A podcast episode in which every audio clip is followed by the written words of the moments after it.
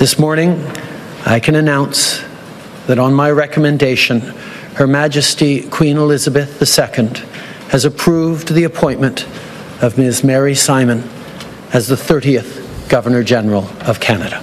Prime Minister Justin Trudeau making the announcement yesterday. Mary Simon has been named the new Governor General of Canada. Uh, she is a longtime advocate for Inuit culture and rights. Uh, she will be Canada's first Indigenous Governor General. Um, she was born in the Nunavik region of northern Quebec. She says she's honored and humbled by this appointment. I would also like to thank Her Majesty Queen Elizabeth for placing her trust and confidence in me to represent her in this wonderful country of ours. So Mary Simon now takes over as Governor General. She has a probably a bigger job than other governor generals before her. Um, it's a largely ceremonial position, but she has a few things on her plate that she wants to deal with. So uh, let's get some insight into exactly what she's facing and, and what the selection says. We're joined now by Dr. Daniel Béland, who is the director at the McGill Institute for the Study of Canada and Department of Political Science. Um, doctor, thank you so much for joining us this morning. Appreciate your time.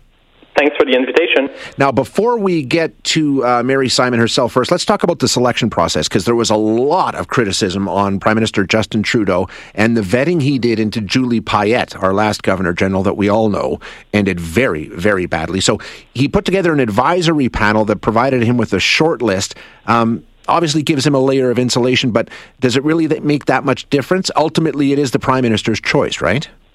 Yes, I think what, what matters is not just having a good shortlist, but the vetting the actual uh, uh, lucky winner, the person you want to become the, the next governor general. And I think that they, they didn't do that uh, properly with, with Julie Payette. I mean, that was a train wreck what happened, obviously. And they, they probably um, did a more thorough job in, in vetting uh, Mary Simon. She has impeccable credentials. She has government experience, a former ambassador, someone who participated in constitutional negotiations, uh, uh, so she knows the Constitution well. And she's not a celebrity like, like Julie Payette. Right uh, in a sense. She's known uh, by uh, she before yesterday. she was known by insiders and people within uh, indigenous communities, but uh, not not really someone uh, who's a media personality. And it's it's not necessarily a bad thing. No, you're right because you know you mentioned like Julie Payette sort of had that that rock star image, the astronaut, and all the rest of that. But when you talk about Mary Simon, she sounds like somebody who has dedicated her life to actually doing the work um, that she now brings to the governor general's residence. You know, and a very very impressive resume. She seems like an ideal candidate for a number of different reasons. Yes, and uh, it seems that she was even considered by, by Stephen Harper uh, years ago. In the end, uh, he picked uh, uh someone else, uh, David Johnston, who was, uh, by the way, an excellent choice yes. too. Um, and I think that having someone uh, with uh, these strong public service component of her of her resume. Someone who knows about government. She knows about protocol uh, and about how government works. Uh, as a, as a former ambassador, she was also, uh, you know, chancellor of Trent University, which is another ceremonial position. Um, she uh, she has a, a very impressive CV, so it's a, it's a strong choice. And of course, there is the, the fact that she's the first indigenous woman, yeah. the first indigenous person to become governor general. But this is a, a stellar uh, uh, CV, regardless of, of that. Absolutely, yes. Uh, but we can't um, overlook the fact that she is the first indigenous governor general, given what's going on in our country right now and how indigenous relations and indigenous issues are front of mind for so many people. And she has said that's going to be an important part of her mandate and reconciliation will be part of her goal. So she's, I mean, that's obviously wrapped into this whole appointment. Yes, absolutely. This is clear when you go back and listen to what the Prime Minister said uh, yesterday and what Mary Simon said. And as she mentioned, you know, uh, reconciliation is a very long road. This is one step along this road, but this is a symbolic gesture on the part of the Prime Minister. Uh, we have there are so many issues on the ground, uh, uh, challenges on the ground. So recognition is important, and and nominating people to key positions is a step in the right direction. But you still have people, uh, uh, indigenous peoples on reserve who don't have access to clean water, running water. Uh, you have enormous disparities in, in education outcome, in, in terms of poverty rates, and so forth. So a lot of challenges, and also there is our past that we are uh, uh, addressing now, the residential schools and, and other issues, and also the revival of indigenous languages, uh, which is something that she put uh, to the fore because she uh, she spoke uh, in Inuktitut uh, yesterday quite extensively. Uh, she said only one you know one sentence in French. There was quite a bit of English and also Inuktitut, Yeah. which is something uh, um, entirely new for uh, for Governor General. Um, and as you say, that that's going to be key for her. But as Governor General, how much can you really do? Like you said, it is a largely ceremonial position. So in her in her role as Governor General, and you know, she says she wants to deal with reconciliation. How much can she really do, and how can she go about actually affecting change? Yes, you're right. So obviously the Governor General is important from a constitutional standpoint, the position, although under most circumstances the Governor General doesn't have uh, autonomy to, you know, will just sign the bills that uh, are adopted by Parliament, will, will not will not have much uh, decision making of her own, except if there is an issue like prorogation that comes up or uh, dissolving parliament and so forth. And in the context of the current context of minority parliament, uh, the role of the governor general, from a constitutional constitutional standpoint, is is, even more uh, important. But it's true. Most of what she will do uh, is ceremonial in nature. Um, uh, at the same time, you know, having her speak in Inuktitut publicly regularly will, I think, uh, help many Canadians be sense, you know, start to to um, to be more exposed to indigenous languages.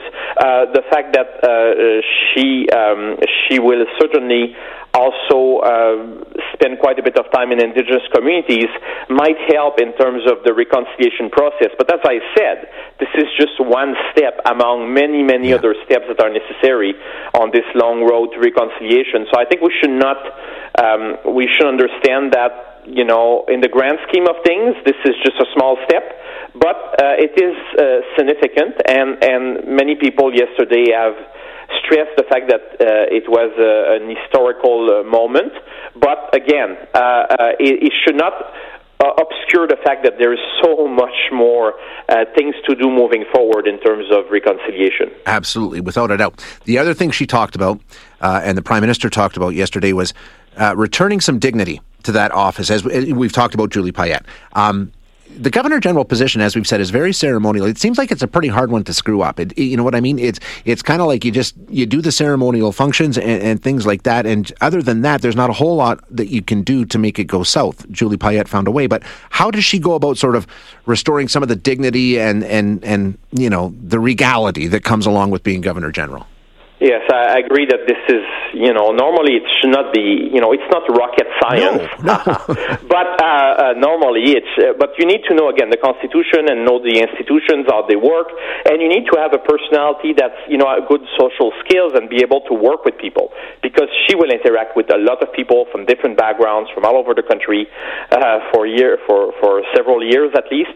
Um, so, um, and I think she was vetted properly. So I think she has uh, someone with so much experience, someone who's so respected in government circles. I think this elevates the position, and it uh, is certainly uh, someone who has the potential to restore dignity uh, uh, to the role. At the same time, uh, things happen. there are surprises, and and you know she will be under pressure. There are some people who would like her to take a more active or political voice, but as a governor general, uh, she has to follow protocol, right? Uh, and, and she she has to remain uh, as neutral as possible. Certainly nonpartisan, but even beyond that. And and as a former ambassador, she knows the drill. But she will be under tremendous pressure, including from people in indigenous communities and other people who will want her to have a strong voice. But you know there will be a compromise here in the sense that she might not be act exactly like previous governor generals, but there's a an institutional setting here, and she has to follow the basic rule, rules uh, uh, that are really attached to this position. The one thing that people are pointing out and have a lot of concerns about, and I get why, when we're talking about vetting and we're talking about, as you said, somebody who is supposed to be completely nonpartisan and not beholden to the Prime Minister in any way, it's supposed to be just a representative of the Queen. She has ties to the Trudeau Foundation. well documented ties to the Trudeau Foundation. How big of a concern is that? Is that not a conflict of interest? Well, the Trudeau Foundation is really arm's length and is not directly related, you know, to, to Justin Trudeau. Uh, she also has, you know, she used to work for the CBC and so mm-hmm. forth. Uh, but she received, um, you know, she was involved in the Trudeau Foundation. But I don't think it's it's really a, a major a major factor here. Many people have been involved with this, and again, it's arm's length. It's not political or, or partisan. So yes, there is the name Trudeau, uh, but it's not something that's controlled by you know uh, uh Justin Trudeau uh, or his government. So I think that th- this this is not. Um, I'm not too worried about that per se. This is not like you know, something like We Charity or things we talked about earlier, where there were real, I think, concerns. I don't think this is a, a, a major issue. Yeah, I, I, I don't know how involved they are in things like that, but I think there, there's going to be that hanging over her, at least in the early days here, because I mean, it, it's a it's a major concern for a lot of people. Um, and it, I don't think it will overshadow uh, the other parts of her resume that we talked about earlier, but but certainly it's going to be something that she has to deal with and she's going to be asked about it. Yes, the fact that she was considered by, by Stephen Harper, I think, shows that she's not someone who's, I would say, partisan in the sense of being a liberal or a conservative, and I think that's the most important thing here uh, moving forward. Uh, but certainly, when you look at her resume, she has done so many things. yeah, well, yeah. Uh, yes, and so you can, uh, depending on you know what's your perspective, you might find things in her resume that you know uh, uh, are are um, you know you may fi- you may find uh, uh, maybe not as uh, as interesting or relevant or maybe even something that you find problematic. But overall, I think she has a stellar resume, and, and it's very hard to accuse her of being, uh, uh, you know, a, a partisan hack. Uh, that that is quite clear to me. And the Trudeau Foundation is not a partisan operation or anything like that. So I think that was part of the vetting process too. And I, I think I have no concern about this moving forward. But of course, she, you know, the proof is in the pudding, right? Yeah. So someone can have a great resume, great life experience, and uh, problems can can emerge. Uh, again, people say, well, I said earlier, it's not rocket science. If you understand the, the role and you actually uh, follow the, the processes that are in place, uh, it's something that is actually requires quite a bit of work. They have full schedules. They do oh, a lot of things. A lot of it is, you know, uh, opening ceremonies of this and that and so forth. But it's still work. Um, at the same time, uh, uh, you have to show. You know, it, again, you have to you have to make sure that you you can uh, um, uh, be uh, project this image of neutrality, and that is something that will happen uh, uh in in the forthcoming months and years, and the way she she will handle her role in terms of relationship with the prime minister, and also interaction with with Canadians from coast to coast to coast. and last one here, of course, we haven't had we've had a uh, an opening in this since January, January, and we know a federal election is looming. So getting her in place, she was asked about that yesterday. She says the prime minister hasn't spoken to her about an election, and she and the prime minister says he hasn't raised it with her. So uh, apparently they haven't discussed it yet. But having her in place would be yet another indication that we're putting everything in order to have an election campaign begin sooner rather than later. Yes, I think it's fair. Uh, you know, they waited more than five months to to appoint someone uh, to the the post.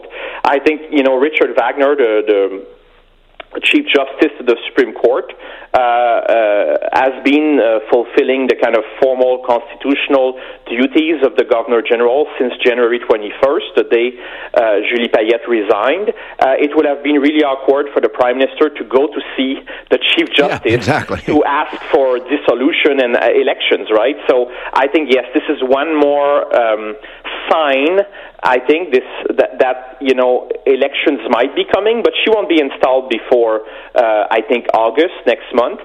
Um, and I'm not even sure that the prime minister knows whether he wants to trigger elections or not. I think they are looking at the polls very carefully, mm-hmm. and this is about you know political calculus, and there won't be Parliament is not sitting this summer, so there won't be any confidence vote uh, soon. So if we have elections in say September, it will be because the Prime Minister will make that move. Um, but uh, I'm not sure that he even knows. I think it's on the, on the table. It's a possibility, but they they uh, they look at uh, all sorts of things because they don't want to trigger elections and then go go back to square one, which is having another minority uh, government. But you know. Co- uh, even if they are ahead in the polls right now, uh, campaigns matter, and it's always a risk to trigger uh, uh an election as a prime minister, uh, especially during a pandemic, even if things have improved on the ground.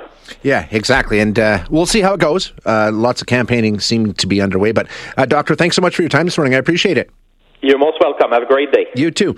That is Dr. Daniel Béland, who is the director at the McGill Institute for the Study of Canada and Department of Political Science.